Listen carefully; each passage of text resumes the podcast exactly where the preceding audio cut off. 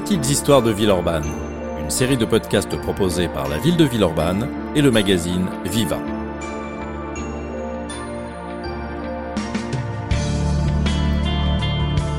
Dans ce nouveau podcast à remonter le temps, vous allez découvrir comment se passait la naissance des enfants chez les couples d'antan, avec l'exemple d'une famille villeurbanaise du XVIIIe siècle.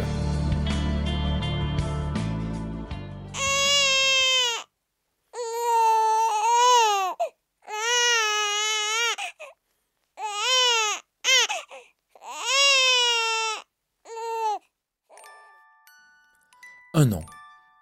Les heureux parents n'auront pas impatienté bien longtemps après leur mariage pour avoir leur premier enfant. Et en plus, c'est un fils. Le notaire Barthélemy Cochard est aux anges.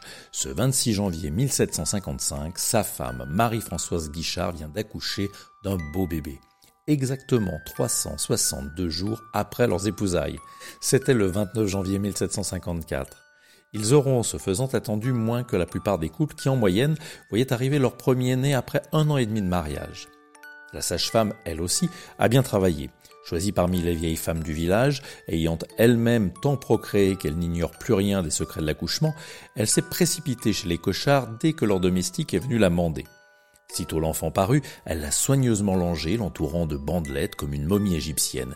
Puis, à peine quelques heures plus tard, on l'a porté à l'église de Cusset pour le faire baptiser. On ne sait jamais. Si la mort venait soudainement l'emporter, il ne faudrait pas que son âme erre dans les limbes pour l'éternité, sans pouvoir se reposer. Tandis qu'une fois baptisé, s'il décède en bas âge, il montera directement au paradis. Messire Claude Buer, le curé de Villeurbanne, n'a pas traîné non plus. Pensez, le notaire du village mérite bien des égards. Alors il a ouvert en grand les portes de l'église et a accueilli avec joie la petite troupe qui se présentait à lui. Le père du bébé, des amis du couple et surtout le parrain et la marraine du petit. Comme il s'agissait d'un premier-né, on a choisi pour le porter sur les fonds baptismaux le grand-père paternel de l'enfant, Joseph Cochard, bourgeois de cette paroisse, comme il était écrit, et sa grand-mère maternelle, dame Laurence-Marie Pasquet. Le choix des parrains et marraines ne doit rien au hasard. Perçus par l'Église catholique comme des parents spirituels du nouveau-né, ils lui apporteront une aide précieuse si jamais il devenait orphelin. Aussi préfère-t-on souvent des personnes un tantinet aisées, c'est plus sûr et l'on crée du même coup un lien social entre le couple de parents et des gens en vue au village, dont on pourra toujours requérir l'assistance et protection si un souci survenait. Comment appellera-t-on ce bébé? Du nom de parrain, si c'est un garçon, et du nom de la marraine, si c'est une fille. Les cochards, eux, ont opté pour les deux à la fois. Leur fils se prénommera Joseph Marie, comme son grand-père et sa grand-mère, et aussi comme le père et la mère du Christ on ne peut faire plus chrétien. Une fois le baptême passé, monsieur le curé a rédigé dans ses registres paroissiaux un bien bel acte de baptême. L'an 1755 et le 26 janvier. J'ai baptisé Joseph Marie, fils légitime de maître Barthélemy Cochard, et ainsi de suite, et ainsi de suite, sur cette ligne qui précède tout un bouquet de signatures tracées à la plume.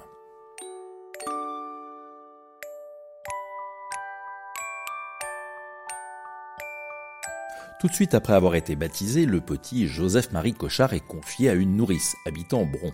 Pas question pour sa mère, une dame de la bonne société, de donner le sein à son enfant. L'allaitement maternel n'est pratiqué que par les femmes du peuple. Cette pratique de la mise en nourrice accentue la fertilité des couples.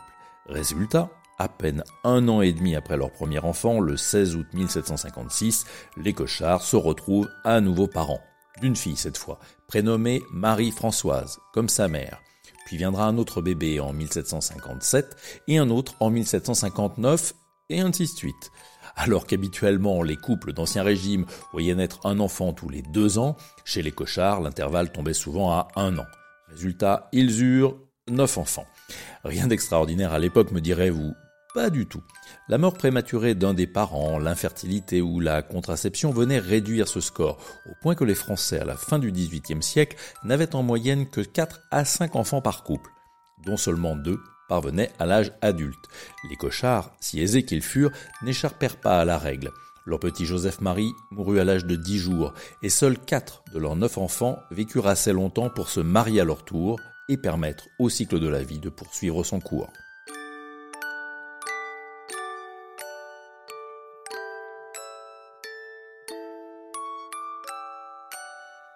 Les petits Villeurbanais des siècles passés nous parlent encore.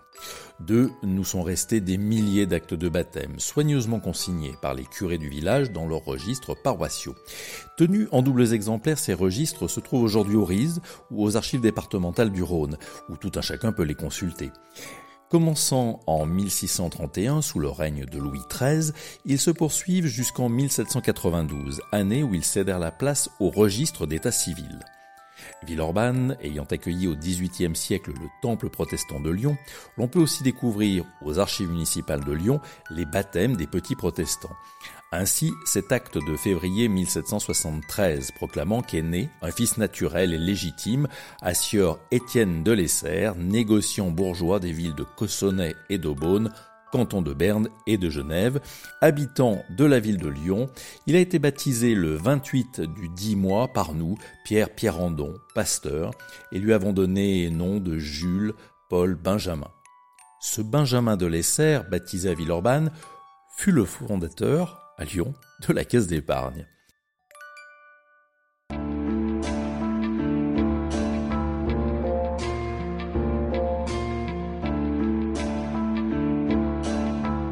Ce podcast a été réalisé à partir du texte de l'historien Alain Belmont, texte initialement paru dans le numéro de décembre 2022 du magazine Viva. De tout temps, la naissance a inspiré de nombreux auteurs et autrices de chansons. Il faut bien en choisir une pour ne pas déroger à notre tradition de nous quitter en musique. Et c'est Jacques Higelin qui nous accompagne avec ce morceau dédié à la naissance de sa fille Isia. Ce qui est dit doit être fait. Alors voilà, place à Jacques Higelin à bientôt pour un nouvel épisode des Petites Histoires de Villeurbanne.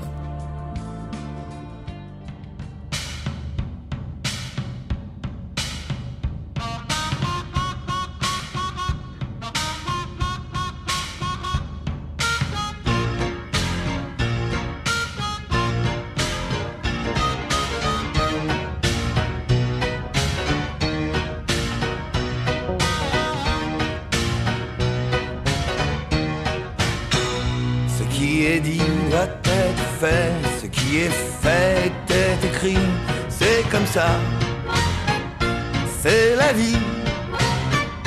24, 9, 90, ma petite gonzesse a vu le jour dans la nuit. C'est comme si un tremblement de terre, un volcan, un raz de marée me secouait de la tête aux pieds le long de la voie lactée. Le long de la voie lactée. Soleil de plomb dans la nuit noire, je me sens comme un lion